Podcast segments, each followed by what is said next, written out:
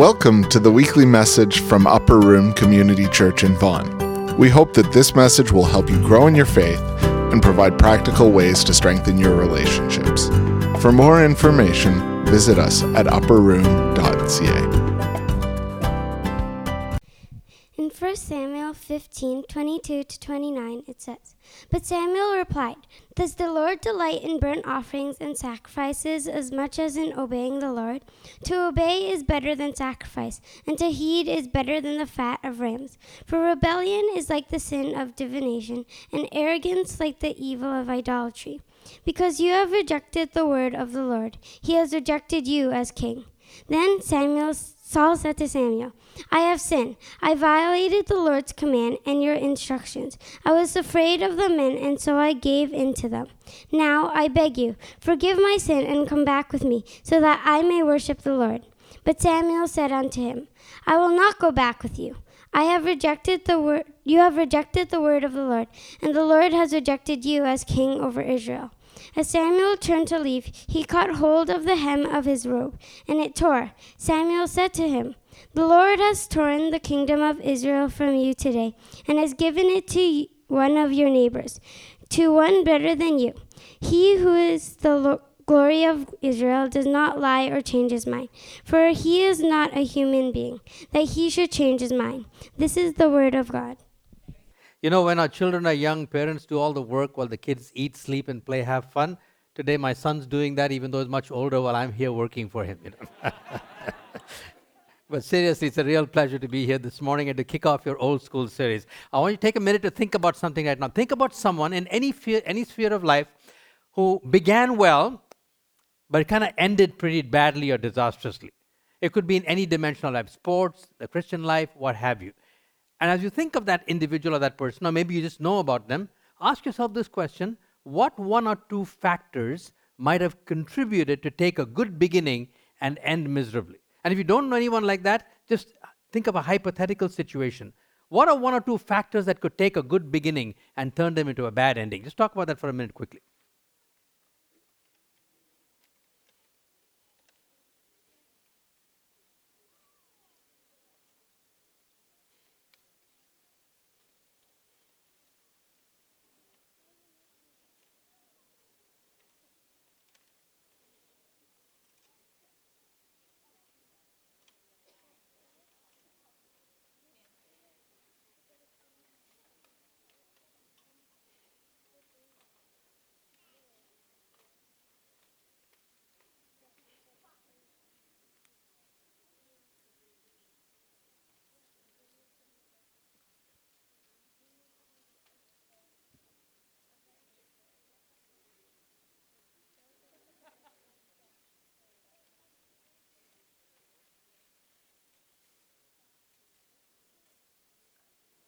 Okay, and I've heard to pick up, put a blackboard in here and ask you to list off all the possible causes you've thought about. Would probably get as many people, as many uh, items on the list as there are people.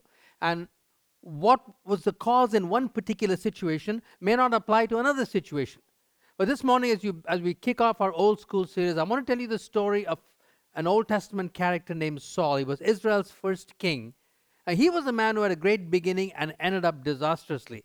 And as we kind of unpack the details, we will find to our surprise how many dimensions of that actually have widespread application to our lives as well. His story actually covers 22 chapters in the book of 1 Samuel, from chapter 9 all the way to chapter 31.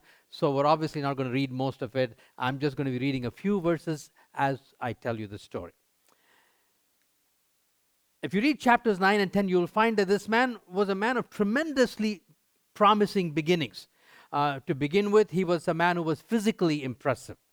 Uh, he was a humble man. He was reluctant for the limelight. He had genuine experiences with the Holy Spirit. He was a man who was meek, and meekness is the character quality that has to do with controlling anger. And he was also very merciful towards people who didn't like him. Now let's kind of fast forward the story from chapter 10 all the way to chapter 16. And we see the beginning of a terrible downward spiral. To begin with, there was an influence of an evil spirit in his life. Then anger and jealousy began to take a foothold of him. He had increasing influences of evil in his life. There were six attempted murders on the life of his son's best friend, a man by the name of David, who was going to become king later. He even turned to witchcraft that was completely forbidden in the Old Testament. And finally, he committed suicide. So here's the question What takes such an amazing beginning and turns it into an absolutely horrible ending? We want to come back now and turn the video back to those crucial five chapters from chapter 11 to chapter 15, where there's one fatal flaw that this man has, one fatal flaw that manifests itself in three different directions. Now, in the beginning of the story, immediately after the prophet Samuel told Saul, to his surprise, that he was going to be Israel's next king, he told him to go to Gilgal, a, a place of worship, and said, Wait there until I come and offer the sacrifice. And this is what we read 1 Samuel 13 8. He waited seven days, the time set by Samuel. But Samuel did not come to Gilgal, and Saul's men began to scatter. The Philistine army was about to attack. So he said, Saul said, Bring me the burnt offering and the fellowship offerings. And Saul offered up the burnt offering. A king was never allowed to do what a priest's job was. Just as he finished making the offering, Samuel arrived, and Saul went out to greet him. What have you done? asked Samuel. Saul replied, When I saw that the men were scattering, and that you did not come at the set time, and that the Philistines were assembling at Michmash, I thought, Now the Philistines will come down against me at Gilgal, and I have not sought the Lord's favor. So I felt compelled to offer the burnt offering. His troops were scattering. He had a job to do, which was to get on with the task of winning the battle. And Samuel wasn't there yet. This worship thing was holding up his real agenda, and so he felt an inward compulsion. There's that first flaw. I call it impatient worship. Let's get worship over with so we can get on to the things that really matter. For this, he was going to pay a really heavy price, and this is what Samuel said when he showed up. You acted foolishly, Samuel said. You have not kept the command the Lord your God gave you. If you had, he would have established your kingdom over Israel for all time. But now your kingdom will not endure. The Lord has sought out a man after his own heart and appointed him leader of his people, because you have kept the Lord's command. Then Samuel left Gilgal and went up to Gibeah in Benjamin. Now, I don't know about you, but I would have expected Saul, if, if I had made that mistake, I would have expected to react with remorse, with regret, maybe even with broken-hearted repentance. I probably would have said oh, i would like to think i would have said something like this to samuel samuel i yeah I'm, I'm, i was crazy. I don't know what i was doing. I'm so sorry. I blew it so completely at the beginning. Will you please have mercy on me? Give me a second chance. Let me start again right? Something like that we would like to think we would have done. Look at how he actually responded you know what it says? He just counted the number of men. Because that was his agenda. From the very beginning his only goal was the troops are scattering my men are leaving me. I have to win this battle. And so long as my agenda is accomplished, I don't even care that I've lost the kingdom. Do you know his good his great beginning lasted seven days. Any one of us can be impressive for seven days.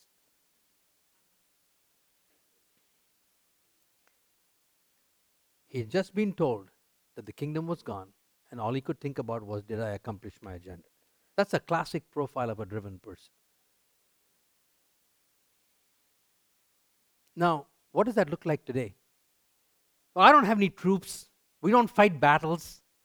My troops are not scattering, but I tell you this every morning when I get up, I have something called a to do list. It's on here, and it never gets done. I wake up and immediately I know the relentless pressure of all the things that I. By the way, I've retired and it hasn't changed it one bit. Yeah. It, it feels like the troops are scattering and I've got to do something about it. And that doesn't even take into account all the unpredictable, unanticipated things that will show up during the day. And so immediately, immediately there's a choice that is set before me. Am I going to be patient in my worship, my daily worship of Jesus or not? Or am I just going to see this as something to get it over with so I can get on to my agenda and really get that done? What kind of convictions are going to be strong enough to enable us in the face of that relentless pressure of the things that have to get done every day to say, No, I will down tools and I will be patient in my worship of Jesus this morning. What conviction does that? I mean, there are many, but there's one that has helped me more than any other. Psalm 84, you know, it says, How lovely are your dwelling places. My soul longs for the courts of my God. My heart and my flesh cry out for the living God. But he goes on to say that I would rather be a doorkeeper in the house of my God than dwell in the tents of the wicked, because a day in your courts is better than a thousand elsewhere. For with the Lord, a day is like a thousand years. Well, what does that statement mean? It basically tells us that God is outside of time, God inhabits eternity.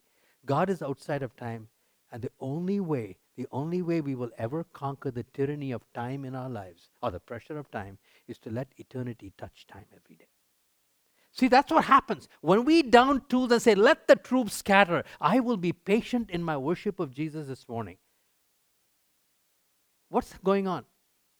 There's a time miracle that takes place because God is outside of time. But the miracle is not that we will get the time back. God will not lengthen our days. You spent an hour in His presence, you got one hour less to do all your work. That arithmetic will not change. You know what changes though? What changes is the quality of the person who lives the remaining hours of the day. Something happens to us when we let eternity touch time. We, the people who are going out into the rest of the day, have changed. And the way we do that work changes. I've had this experience in many, many different ways the miracle of eternity touching time. As I said, I always have the same number of hours left. Some, some weeks I've seen sermons come out, come together much, much faster. I've had appointments that get canceled, or meetings that I'd allowed four hours take get f- finished in an hour. Everything is harmonious and smooth. And you know, it doesn't just apply to all the big things like preaching sermons and conducting church business. It can happen in the kitchen too. I remember one time, uh, Friday evenings is periodically, not every Friday, but often we would have hospitality in our church and we'd have people come over that night. And that Fridays were always a much busier day for Sham than they were for many other days. And I'd clear up my schedule a bit to get home about an hour or two hours early so I can help her with getting the dishes ready and stuff like that. And those mornings, her troops are scattering. She's got extra stuff to get done. And so there's immediate temptation and to skip. Oh, God understands. He, I know He does, but that's not the point. So one Friday, she told me, she said, honey, you need to hear what happened today. The previous day, Thursday, we had a small group in our home, and I had explained to them some of these principles that I'm talking about, about eternity touching time. So she said, when I got up that morning and I had this pressure to kind of skip my time alone with God, I remembered and decided to test God and let eternity touch time. So she said, I just unhurriedly took my time. She said, the most amazing thing happened. She said, later on in the afternoon, I was ironing a tablecloth when the dish that I was planning to make that day, uh, there popped into my head a completely different way of making that dish. She said, by the end of the day, I had everything finished 45 minutes earlier than I ever get things done on a Friday. So you see, it doesn't matter whether it's preparing a sermon or whether it's getting dishes ready.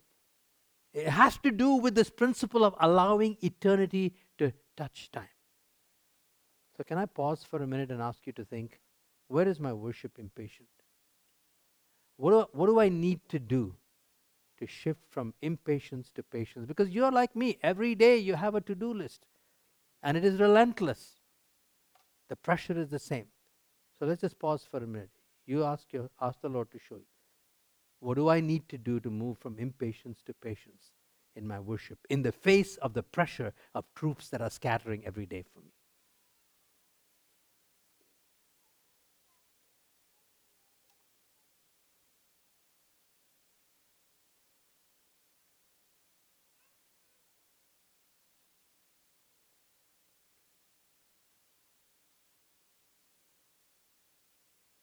Well, as we go back to his story, we will find that this impatience becomes a settled habit in Saul's life.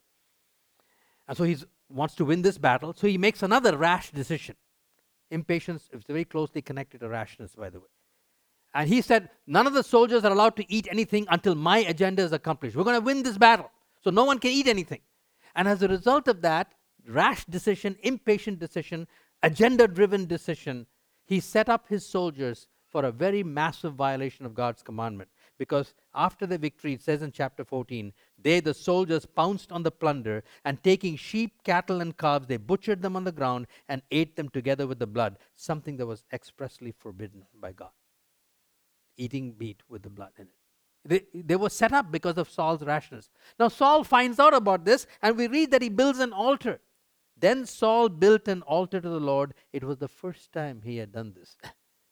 We think it's the first quiet moment in a man's life. But unfortunately, like everything else, it was just skin deep. Because we read on, and it says this the next verse let us go saul says he builds the altar and he says let us go down after the philistines by night and plunder them till dawn and let us leave not leave one of them alive still agenda driven. Do whatever seems best to you they replied. But the priest said let us inquire of god. Do you get the story? He built an altar but forgot to pray you know what that's called that's called utilitarian worship utilitarian worship is a tip of the hat to god while maintaining control yourself. You build the altar. Oh, yeah, God's important in my life. Maybe I need to pray because the pastor says so. But my agenda is still what drives me.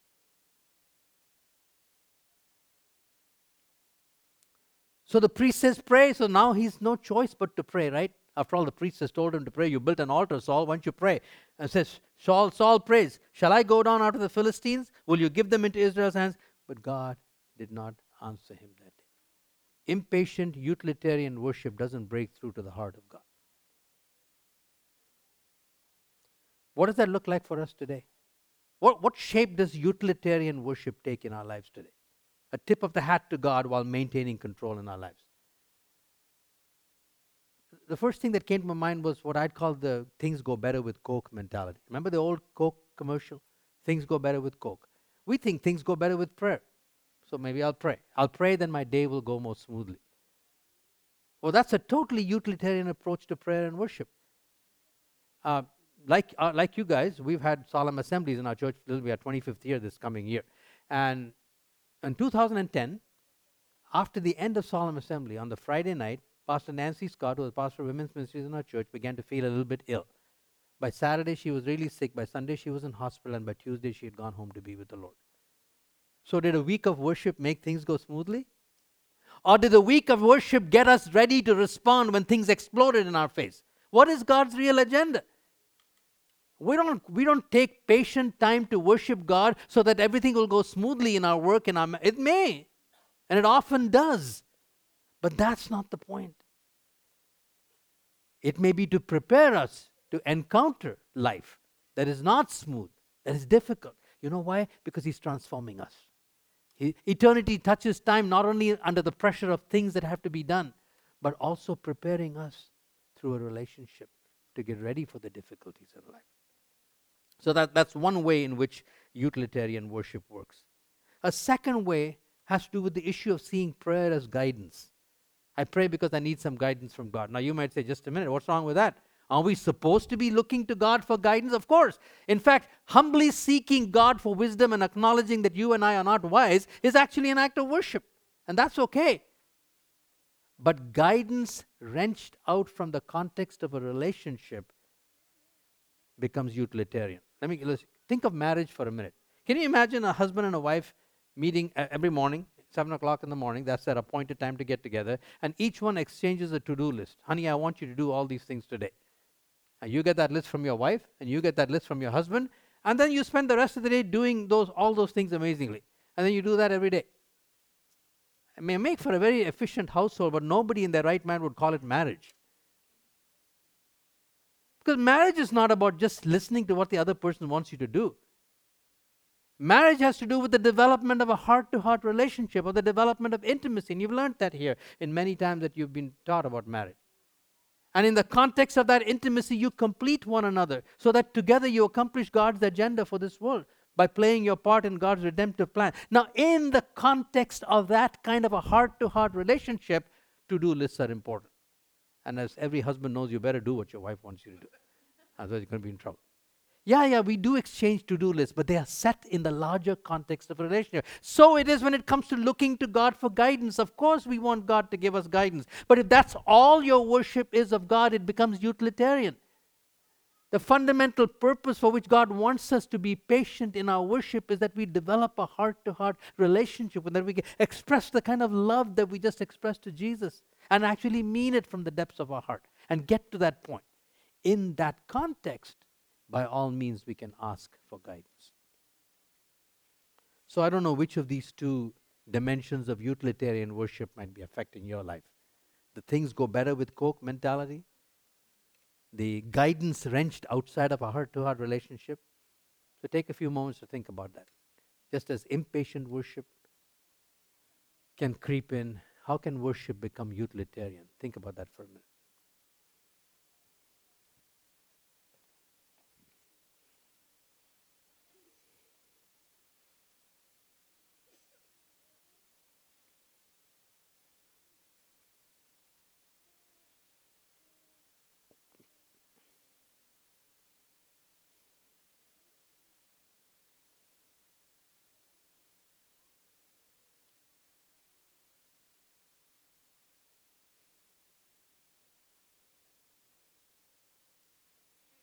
Well, the story is gradually reaching a climax. Saul, Samuel gives Saul one more assignment. The Amalekites were the long standing enemies of Israel. Way back from the time of Moses, when they were in the wilderness, the Amalekites would raid them and pick off the weakest, the women, the older people, the children, and kill them. And so Saul was given this, this charge to completely destroy the Amalekites, including all the animals and everything like that. What did Saul do? He, he obeyed, but not quite. He, he kept all the healthy, sleek, fat animals the cows and the sheep. And so as he comes back, of course, they hear the bleating of the sheep, and Samuel confronts him and says, Why did you not obey me? Here's what Saul says. But I did obey the Lord, Saul said. The soldiers took the sheep and the cattle from the plunder, and the best of what was devoted to God, in order to sacrifice them to the Lord your God at Gilgal. If I can paraphrase Saul, he said something like that. He said, Come on, Samuel, I know you told me to kill all these animals, but it didn't make any sense to me. Look at that fat, juicy sheep that I brought back for you. Look at this cow. It's absolutely perfect, not a flaw in it. And didn't God tell us to sacrifice perfect animals to Him? I mean, these are wonderful instruments of worship. Didn't make any sense to me what you said. And when God's instructions didn't make sense, Samuel Saul changed them into, think, into something that made sense to him. What was going on here? What, what flaw in worship was at work here? You're to have to dig below the surface a little bit to find out this one. And as you keep reading the story, here are some things that come to mind. So, Samuel, the, in the text that the young gal read for us, as a result of this disobedience, Samuel said, The kingdom is gone. The kingdom is gone from you, and right, even now it's been given to somebody else. How did Saul respond? Chapter 15, verse 25. Now I beg you, forgive my sin and come back with me so that I may worship the Lord. How you say, finally, Saul's getting it right. Uh, what more can you ask for somebody who has may blown it big time to say, I'm sorry. Please forgive me. Come back with me so I can worship the Lord. Finally, I want to get worship right. At least that's what it sounds like, right? But just like everything else in Saul's case, if you dig below the surface, you find that's not what's going on at all. What was really going on? Few verses before that, we read these. Early in the morning, that same morning when Samuel was going to confront Saul, early in the morning, Samuel got up and went to meet Saul, but he was told, Saul has gone to Carmel. And notice this, folks, he has set up a monument in his own honor.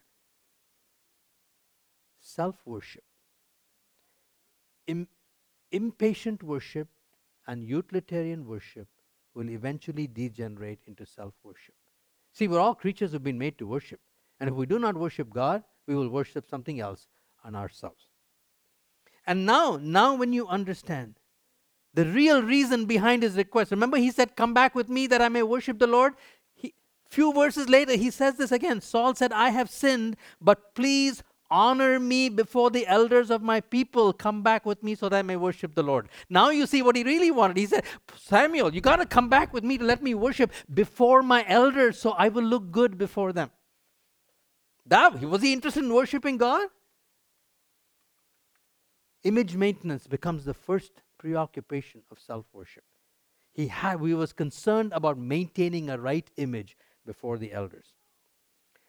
You know, once we become concerned about our image before people, then we start fearing people. That's the next thing that happens. When Samuel asked Saul, Why did you do this? Why did you do this? Look at verse, chapter 15, verse 24. Then Saul said to Samuel, I have sinned. I violated the Lord's commands and your instructions. I was afraid of the people, so I gave in to them.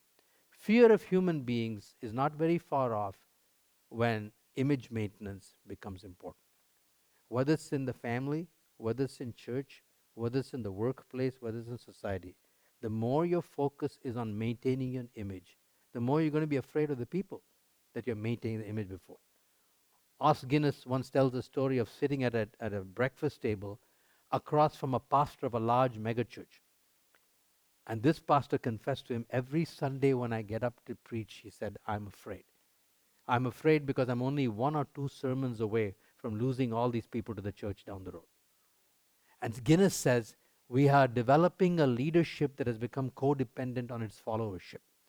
We are developing a leadership that has become codependent on its followership. That's what happens image maintenance, fear of man. And then one more thing. When Samuel says to Saul, Why did you not obey the Lord? Why did you pounce on the plunder and do evil in the eyes of the Lord? It's exactly the same word that was used of the hungry soldiers earlier on, pouncing on the animals and eating the meat with the blood. This is instant gratification. You know what happens? When your when your focus, when worship has become impatient, when worship has become utilitarian, and eventually the focus turns on self-worship, on image maintenance and the fear of man, your sh- soul starts shriveling up on the inside. And you know what happens? You have to fill that emptiness of your soul with instant gratification. For some people, it is pornography and those kinds of things, a quick emotional hit. For others, it's shopping sprees.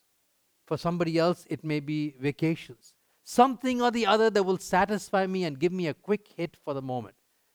That's the emptiness that's being driven within.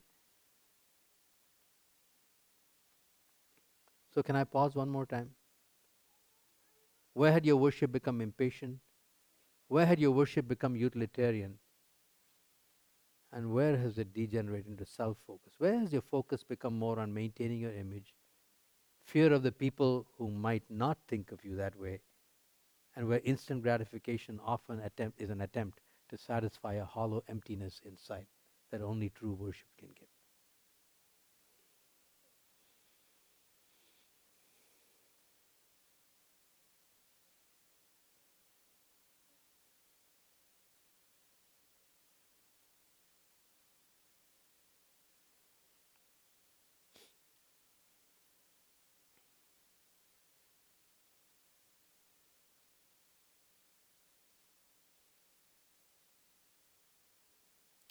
One quick observation with that I'm finished. This story of Saul and his downward spiral, this one fatal flaw of impatient worship, utilitarian worship that led to self worship, that took a great beginning and made it into a horrible ending, is woven together with the story of another man, King David. And his spiral was going upward. Now, at first sight, this should surprise us because David wasn't a perfect man. If you read the story of David in 2 Samuel, you'll find that David was guilty of the sins of adultery and murder. Now, come on, can we stack those two up, folks? Impatience on the one side and adultery on the other side. The, the second one will get you excommunicated from church. The first one, nobody bothers about. So, what's the matter? Has our God gone crazy or what? Has he kind of lost his moral bearings? That David, a man who committed adultery and murder, is a man after God's own heart, and Saul, just for impatience and utilitarian, is consigned to this? Now we've got to look closer to the surface. Just like in Saul's case, when you look below the surface, you find the superficiality giving, uh, giving way to the hollowness. But David is the exact opposite. No, God did not take David's sin casually. David's whole family was cursed from that time on with the same kind of sins murder and sexual sins. The, la- the people of Israel went on a downward spiral and the kingdom never recovered. So David paid a massive price for his sin. But, but when it came to the heart of worship, David's heart was a completely different heart. Because when Nathan confronted him and said, You are the man who has sinned, David was broken. Six days and nights he was fasting and he prayed. The one thing that David could not stand was to be separated from God. His worship was always patient, never utilitarian, because he longed after God with his whole heart. This is how he described it One thing I ask of the Lord, this is what I seek, that I may dwell in the house of the Lord all the days of my life and gaze upon the beauty of the Lord and seek him in his temple. Do you see anything utilitarian here? Do you see anything impatient here? Do you see anything of self worship here? That was the difference. That's what made all the difference. Not, God's not calling us to perfection, but he's calling us to this. I want to leave you with an image. What do you think is the difference between a balloon and a golf ball? Hey kids, any kids? Anybody know what's the difference between a balloon and a golf ball? What do you think? Size? Oh, that's size, but I just made one bigger, okay? What if they were the same size? Anything else? Anybody else? What do you think is the difference in a golf ball? A balloon's lighter. And why do you think it's lighter? What's inside the balloon? Yeah? Yeah, a balloon's full of air and a golf ball is full of plastic or hard rubber as it is. And they are right. You know, a balloon is nice and smooth on the outside, but you prick it with a pin and it's gone. The inside is hollow. Everything looks nice on the outside, but the inside is hollow. Golf ball, it's pockmarked with all kinds of little holes on the outside. Try put a pin through it because the center is rock solid. That's the contrast, folks. What kind of a life do we want to live? A life that is metaf- for which a balloon is a metaphor, impatient, utilitarian, and rationalistic worship, or golf balls, all kinds of problems, imperfections at the surface, but the center is rock hard. Let's pray together. Lord, thank you so much for stories that serve like a surgeon's knife. They penetrate, they cut, they expose, but all for the purpose of healing. And each one of us, individually and together as a congregation, confess all those times in our life when our worship has been impatient, use, utilitarian, and for all of those times when really it's self that we've been focused on all along. Grant us the heart of a David. Thank you for your abundant grace that is patient with us. In Jesus' name.